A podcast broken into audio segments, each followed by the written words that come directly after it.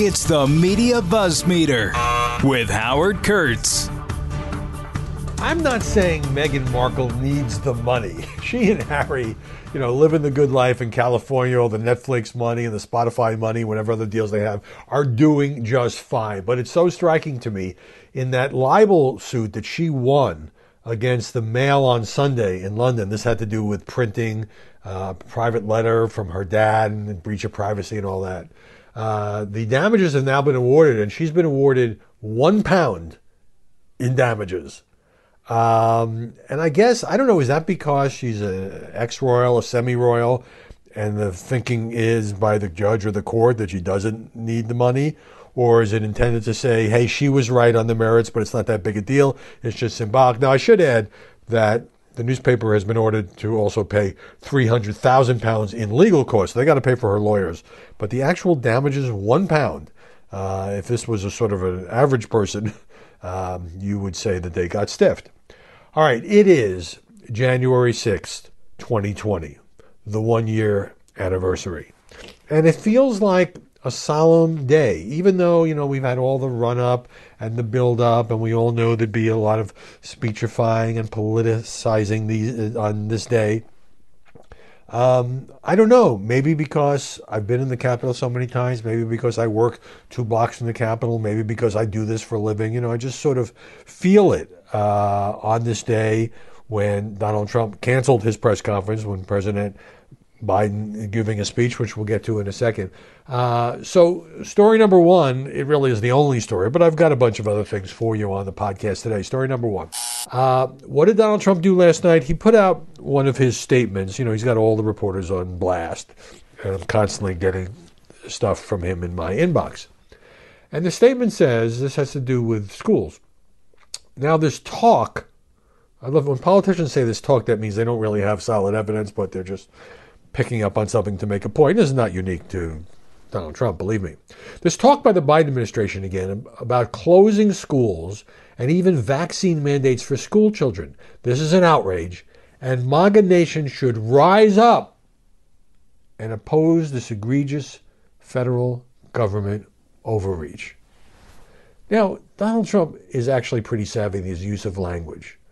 Do you think on the eve of the January 6th anniversary of the attack on our democracy that calling on his supporters to rise up is the best language, the, the language most suited to this occasion? Remember um, the statement he put out or the tweet he put out uh, inviting his supporters to Washington last, for last January 6th the day that Congress was supposed to certify the Electoral College results, and he said it should be wild.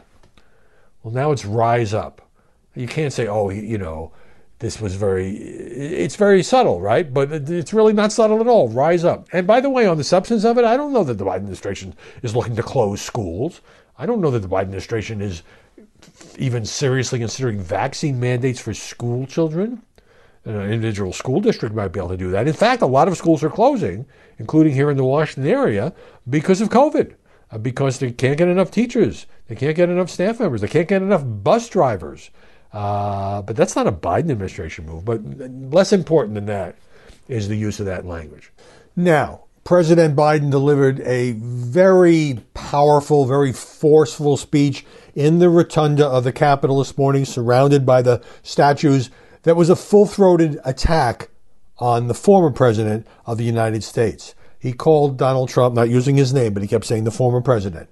He called him a liar, somebody who had concocted a web of lies. He kept talking about the former president and his supporters, including those Republicans uh, who attempt to deflect or minimize or justify somehow uh, the attack on the Capitol one year ago. Uh, and he just really hammered him. Now, I have to say right up front, if you're a Trump supporter or Trump sympathizer or a Republican doesn't like President Biden, this would have seemed to you to be a very, very partisan speech. Uh, there were certainly uh, moments of unity and we can do better and we must move on and all that. But the core of the speech was extraordinary. I don't know if this has ever happened in American history, an extraordinary verbal assault on the man he defeated in 2020.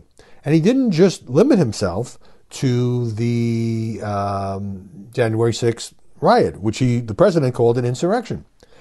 He talked about the web of lies, including the big lie about 2020 and the election. And he went through each uh, aspect of it and talked about all the lawsuits that were unsuccessful and talked about uh, how 150 million people voted and they were the true patriots, not the people who carried Confederate flags uh, into the Capitol, which hadn't been done even during the Civil War. Uh, and he basically tried to demolish the case that Donald Trump continues to make to this day about how really there was widespread fraud and all of that. He tied those two together. Uh, if you were a Democrat, and even, even if you're not a big fan of President Biden, you probably liked this speech because many have been waiting. You know, I mean, Joe Biden has tried the method of kind of ignoring Trump, the former guy, as he called him once, you know, almost pretending he doesn't exist. But that's really no longer possible, and it certainly was not possible on this day. So it was, you know, just a lot of fiery sound bites you know, wrapped up in a very well written speech, and Biden, not being a great orator, delivered it um, about as strongly as I have seen him deliver a speech. Uh, and of course, it probably doesn't move the ball at all because the people who don't like Donald Trump are going to say, yeah, right on. And the people who like Donald Trump are going to say, you know, where does Biden get off making this a personal attack? Is it in his own political self interest to blame Trump for January 6th and for the continued arguments about a stolen election? Yes, of course it is. But as a journalist, you know, I'm going I'm going to go through the speech line by line and say, okay, what did Biden say? And leaving the rhetorical flourishes aside, dagger at the throat of democracy and all that, that was untrue. That was untrue about the 2020 election. That was untrue about January 6th. Um, and that's the problem. Many people don't believe the media when they say Trump doesn't have a basis for saying, um, you know, the election was wrongly decided. And as Biden pointed out in his speech, uh, there have been audits and recounts. And there isn't one state where anybody has been able to make a plausible case that the outcome would have been different. So um, the Biden White House was very clever before. Uh, the president and the vice president spoke this morning.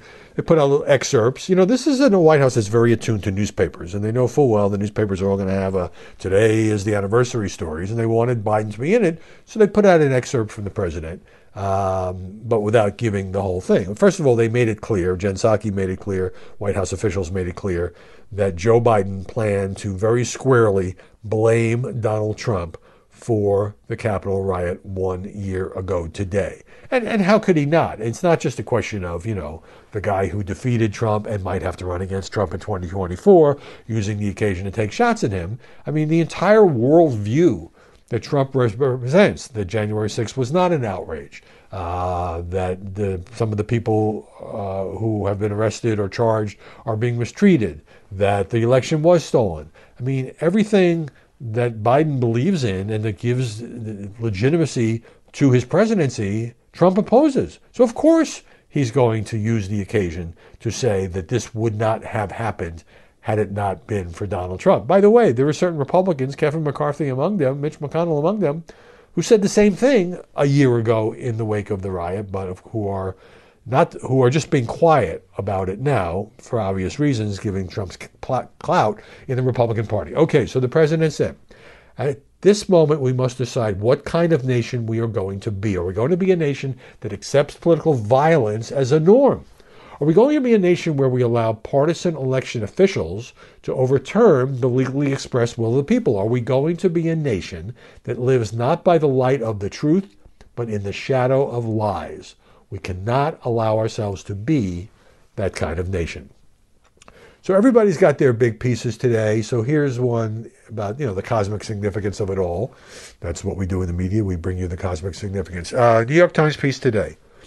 Today, the Republican Party is very much still Mr. Trump's, and you you know this is actually a non-sugar coated version, but also you can feel uh, how upset as an institution the New York Times is transforming his lies about a stolen 2020 election into an article of faith and even a litmus test that he is seeking to impose on the 2022 primaries uh, with the candidates he backs. He's the party's most coveted endorser, its top fundraiser, and uh, the polling frontrunner for the 2024 nomination. Trump is also deeply divisive, unpopular among the broader electorate, and under investigation for his business practices and his interference with election officials in Fulton County, Georgia. He remains the same politician whose White House oversaw four years of devastating Republican losses, including of the House and Senate. And while a scattered few Republicans publicly warn about yoking the party to him, this is a news story, by the way, more fret in private about the consequences. Yet, says the Times, the, his unrivaled power with inside the GOP, one year after inciting the sacking of the Capitol, uh, is a testament to his unrelenting hold on the loyalty of, of his base. He says this is also an enduring lesson that Mr. Trump can outlast almost any outrage cycle, no matter how intensely it burns. By the way, they use the word incitement, you know, that's up for debate. Did he trigger it? Did he incite it? Is he the cause of it? Did he want it to happen? I mean, that's the terms of applicable. Okay, Washington Post piece talking about the impact on the GOP. Saturday, back in November 2020, after Joe Biden was declared president elect, a Cleveland businessman named Bernie Moreno went on Twitter to congratulate Biden, Biden and urge his conservative friends to accept the results. He wrote that there were probably some fraud and illegal votes cast, but was it anywhere near enough to change the result? No. But now, this guy Moreno is a candidate in Ohio's Republican Senate primary. He's deleted that tweet. And a new campaign ad, he looks into the camera and says, President Trump says the election was stolen, and he's right. Well, that's a pretty dramatic difference from what this guy was saying. Um, and the Washington Post called him up, and he says, just generally, the election was stolen. There's no question about that. Moreno is emblematic of the modern Republican Party, echoing former President Donald Trump's baseless claims that the 2020 election was stolen, a position that has become the unofficial litmus test for good standing within the GOP. And the piece goes on to talk about 163 Republicans who have embraced Trump's claims about the election of running for statewide positions that would give them authority over local elections, including, you know, presidential elections. Um, at least five candidates for the House were at the Capitol on January 6th, including a guy named Jason Riddle of New Hampshire, uh, who's running for Congress. And federal prosecutors have charged him with, you know, breaching the Capitol that day and chugging wine inside the building. Okay, here's what I think is an important piece Wall Street Journal op ed by Karl Rove. Now, Karl Rove uh, as you all know, you know, was one of the premier architects of the modern Republican Party, uh, both in the George W. Bush campaigns and in his role as deputy chief of staff in the Bush White House. You know, that brand of republicanism, I don't have to tell you, has kind of fallen by the wayside as Trump and everything that Donald Trump represents is now really the, the, the backbone, the essence of the Republican Party. So you could say that Rove is a voice from another era, also Fox News contributor. Here's what he says addressing the people who are on Trump's side. And I, I can remember in 2016, it might have been 2015, um, uh, being in New York at Fox, Donald Trump coming through. I chatted with him for a couple minutes, and then he saw Rove. And Rove, at that time, um, was kind of a skeptic of the Trump candidacy, but it, it, hadn't reached a point. You know, it was far before Trump got the nomination. And Trump made a beeline for Karl Rove and shook his hand. He said, You know, I'm going to win you over. I'm going to show you that you should be with us. And there were times when Karl Rove did provide some informal advice, but that was a long time ago, a lot of water under the bridge. Here's what Rove writes today in the journal. What if the other side had done it? What if in early January 2017, Democrats similarly attired and armed had stormed the Capitol and attempted to keep Congress from receiving the Electoral College results from the 2016 election? What if the Democrats claimed that Donald Trump's razor thin victories in Michigan, Pennsylvania, and Wisconsin resulted from extensive voter fraud and should be rejected despite having failed to establish in a single court that extensive fraud had actually occurred?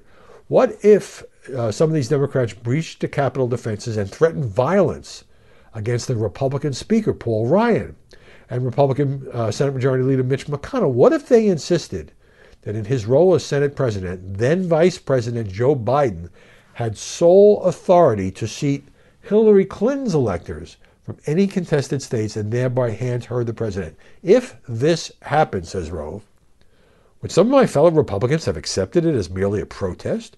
Would they have called patriots those charged with violent acts against our country and its laws and its constitution? Would they have accepted such extra legal means to change the outcome of a presidential election?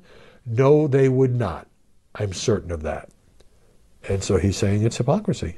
Republicans uh, downplaying or now minimizing what went on one year ago. But had this been the Democrats, of course, and before uh, you know, the flip side of that is, would the Democrats be justifying it if all these things had happened in this hypothetical? Don't go anywhere. More Buzzmeter coming your way in just a moment.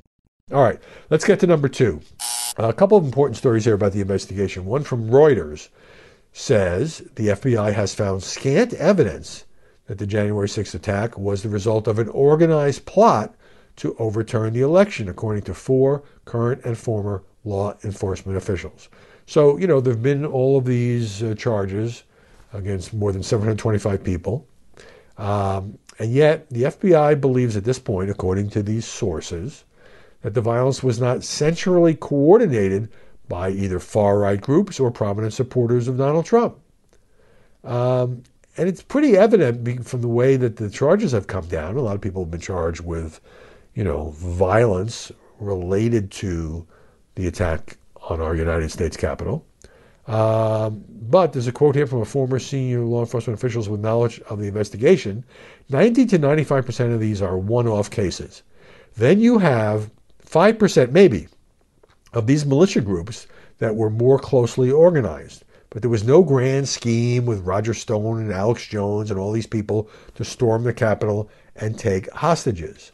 Uh, FBI investigators did find that some cells, including followers of Oath Keepers and the Proud Boys, had aimed to break into the Capitol, but they found no evidence that the group had serious plans about what to do if they made it inside. They talk about um, stockpiling uh, bulletproof vests and other military style equipment um, based on one Proud Boy leader. So, you know, it does go to show you, I mean, the different terms get tossed around coup, insurrection, but it wasn't very well executed. It was basically a mob that got out of control. This is to no way minimize what happened. And, obviously, certain people were trying to plan um, a violent insurrection. But according to what the FBI has found, based on this story, they didn't have the wherewithal, the tools, the clout, or even the intelligence to do this in an organized way, which is why it was so disorganized. I still say, just a reminder, how lucky we were as a country. The bravery of many of those Capitol police officers preventing any members of Congress from being killed or members of the staff being killed or Mike Pence being hung as some in the crowd were demanding. Um, then it would be impossible to say, oh, this was no big deal, but at what cost? So the country came very close to a far, far worse outcome. Story number three. Yesterday, Merrick Garland gave a speech. The Attorney General has been getting a lot of criticism on this very point, which is why haven't you brought more far ranging charges? Why haven't you made more progress in an investigation that is now one year old? And let me say, first of all, Merrick Garland is just a terrible orator. He may be a fine, upstanding public uh, citizen, public servant. He obviously was intended by Barack Obama to serve on the Supreme Court, and maybe he's got the right temperament for that as somebody just I mean just pure optics and you know standing in front of cameras.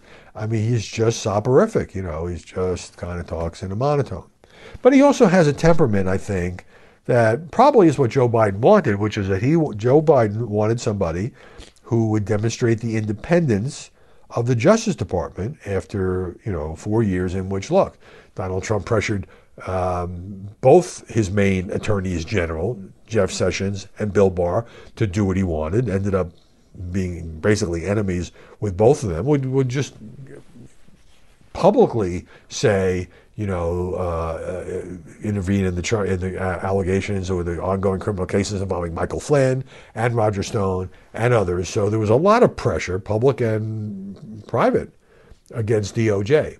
So anyway, in his speech, Merrick Garland uh, said um, that the actions we have taken thus far will not be our last. The Justice Department remains committed to holding all January 6 perpetrators at any level accountable under law, whether they were present that day or otherwise criminally responsible for the assault on our democracy. We will follow the facts wherever they lead. But basically, when you look at what he said, and I was watching it live, he just didn't say very much. I mean, it's a bunch of cliches. Yes, we will follow the facts. Yes, we will pursue. We will not give up. But on the other hand, to the extent that Garland is just taking a kind of a cautious, incremental, by the book approach, um, isn't he underscoring the point that the Biden White House is not trying to politically interfere uh, with the investigations? Because there would be an explosion if the White House did try to do so. Of course, some of those doing the exploding would be people look the other way when Trump tried to pressure the DOJ, but they put that to the side. Uh, here, just to give you an idea of the pressure within the Democratic Party, here's Democratic uh, Congressman Ruben Gallego of Arizona telling CNN Merrick Garland has been extremely weak, and I think there should be a lot more of the organizers of January 6th that should be arrested by now. You have an attorney general who is feckless and has not been helpful in terms of preserving our democracy. So I'm sorry, Congressman Gallego, but you don't get to decide that. The Attorney General of the United States, you're free to critique his performance, but you think he should bring more charges based on what? You're not in there. You don't know what the evidence is. You don't know what the investigators have found. I don't think it's a stretch to say that if there was evidence of an organized insurrection or um, higher charges than that, that the Garland DOJ would bring that. But when you say, you know, um, he's feckless and he hasn't been helpful, hasn't been helpful what to what? The Democratic Party? I mean, it's exactly the kind of thing that a Democratic politician or a Republican politician should not say because it shows you want an outcome. That you don't really care if there's enough evidence or not. You just want uh, Garland to use the power of his office to arrest more people because that's the cause that you believe in, but that's not how the law enforcement system is supposed to work. So, what does Garland do? He knows he's on the defensive, so he says, uh, there cannot be different rules for the powerful and the powerless. But basically, all these kind of lines uh, could be uttered by anybody, Democrat or Republican. Um, they're, they're, just the standard things. You know, they could be uttered by Eliot Ness or uh, Perry Mason. You know, uh, we build investigations by laying a foundation. The AG says, and he went through. You know, he went through some of the awful stuff that happened in, in the Capitol riot. Um, but this is interesting he didn't, uh, you know, based on this Politico piece that I'm reading, Garland didn't refer to it as an insurrection. He didn't refer to it as an act of sedition. But you know what? These are those are legal terms. So it's one thing for a bunch of pundits to say this was an insurrection or this was sedition, which is you know rebellion against the United States. is essentially uh, not much different than treason. But an attorney general can't say that unless he's got legal evidence to back it up. And if he does, he should charge people. So Politico's saying, well, I mean, Politico's observing that he isn't using the words that many other Democrats use and that many people in the media use to describe January 6th. But in fairness, he's the Attorney General of the United States. And when it comes to this sort of thing, he has to choose his words carefully.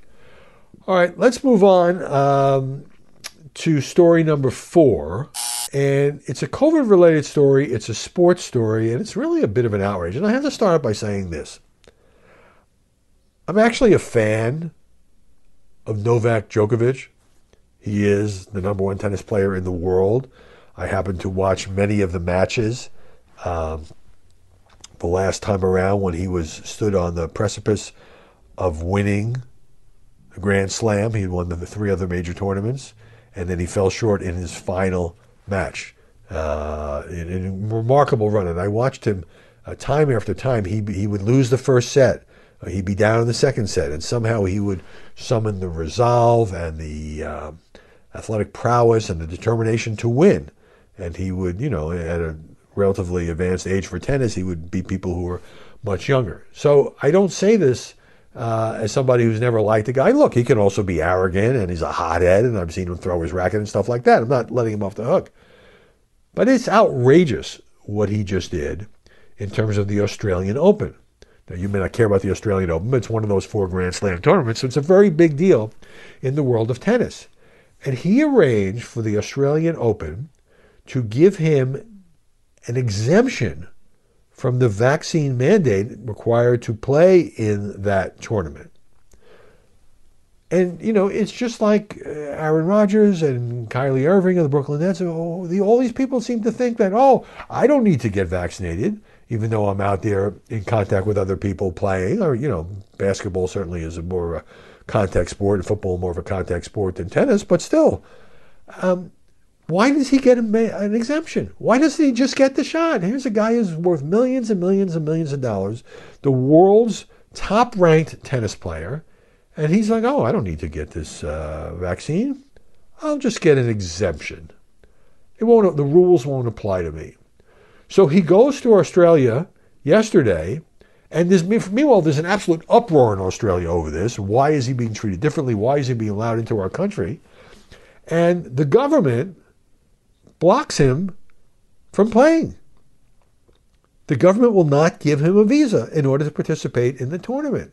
So there's this weird standoff that goes on, like he's at the airport, but they won't let him come in, but he's still trying to get in.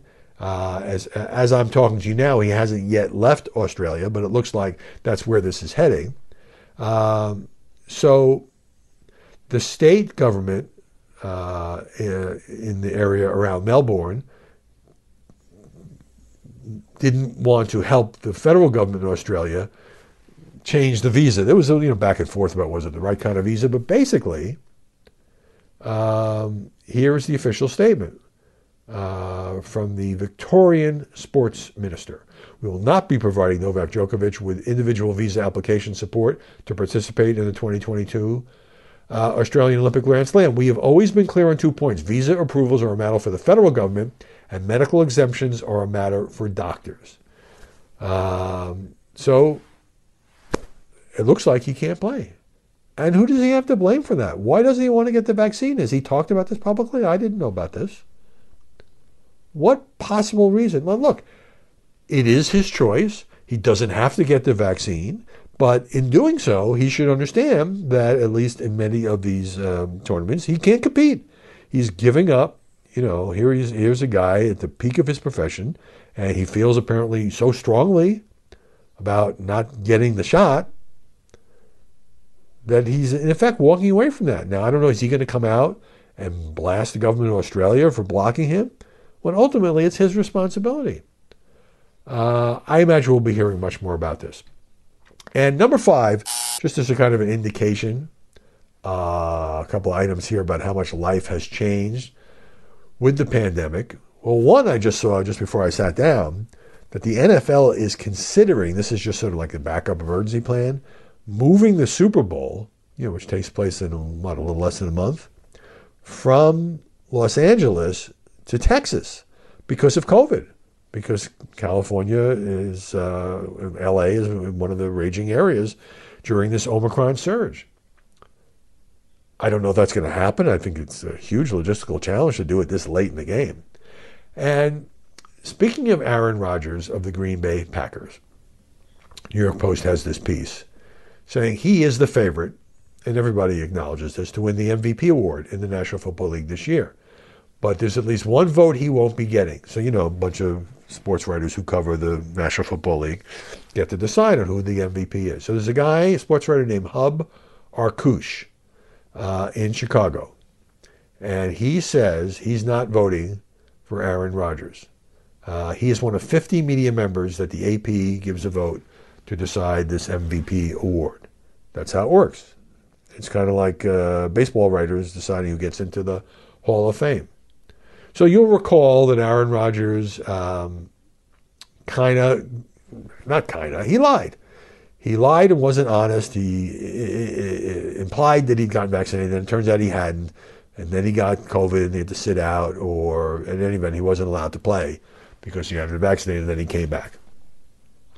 And here's what Arkush told an outfit called The Score.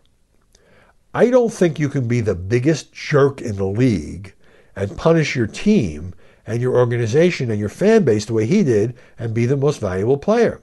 Has he been the most valuable on the field? Yeah, you could make that argument. But I don't think he is clearly that much more valuable than Jonathan Taylor or Cooper Kupp or maybe even Tom Brady. I just think the way he's carried himself is inappropriate. I think he's a bad guy. And I don't think a bad guy can be the most valuable guy at the same time. So, you know, Aaron Rodgers obviously is all pissed off about this. It probably won't prevent him from being the MVP. And I don't know, it's an interesting debate.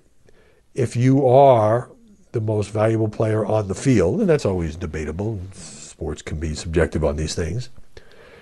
Is it proper for somebody who has one of these rare votes as a professional sports writer to say, you know what, I think this guy's a jerk and I just ain't going to vote for him? This kind of came up in a very different way in the whole steroids debate. You know, should people who took steroids and then broke records be in the Baseball Hall of Fame? But, you know, I can't really argue with the idea that he acted like a jerk and put himself and his team at risk and wasn't honest with the public about it. I mean, that's the worst thing. He, he wasn't like Kyrie Irving and some of these others who came out and said, you know what, I'm not going to play because I feel so strongly that I don't want, it's my medical decision, I don't want to be vaccinated. He didn't do that. He misled the team, the league, and his fans. Now, in the end, is it a matter of one or two or three sports writers voted against him? No. But it is interesting that this guy, Arkush, has taken this stand. And another example of how this Omicron surge is just changing life for about everybody.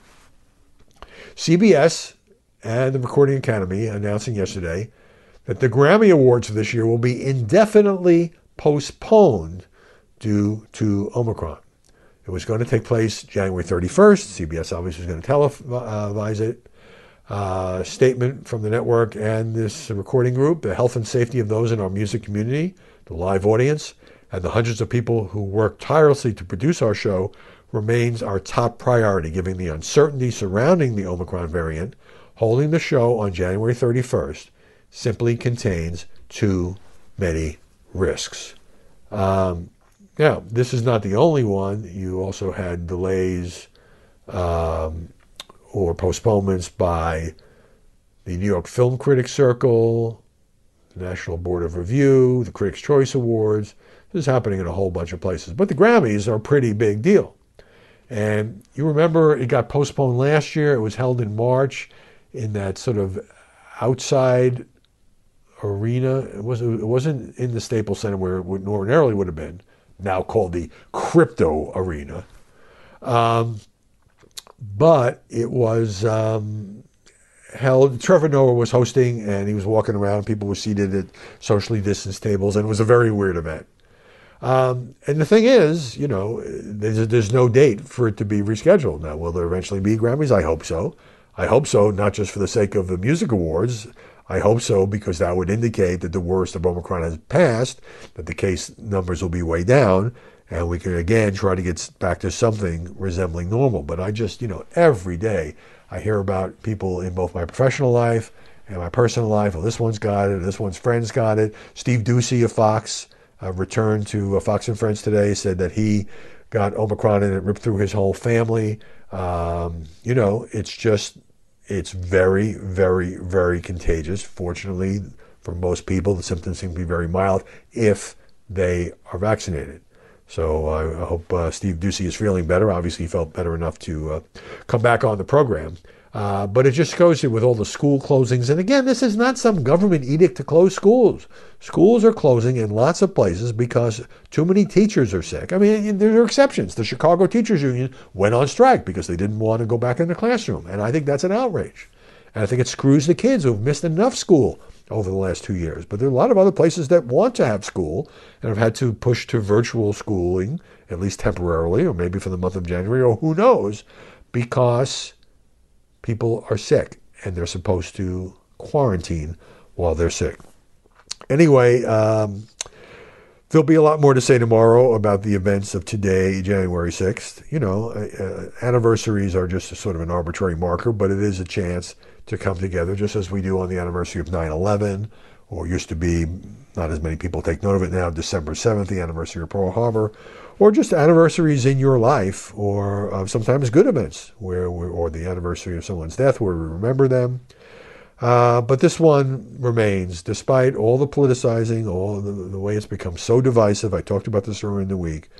January 6th remains a very dark day for our country, not just because of what happened one year ago today, but because of the way it is continuing to fuel almost the alternative realities in our politics um, and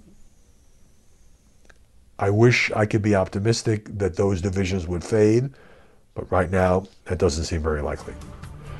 On that somber note, I hope you have a good day. I'd appreciate if you subscribe to the podcast here, and we'll see you tomorrow with more Buzzmeter. The Fox News Rundown, a contrast of perspectives you won't hear anywhere else. Your daily dose of news twice a day, featuring insight from top newsmakers, reporters, and Fox News contributors. Listen and subscribe now by going to foxnewspodcasts.com.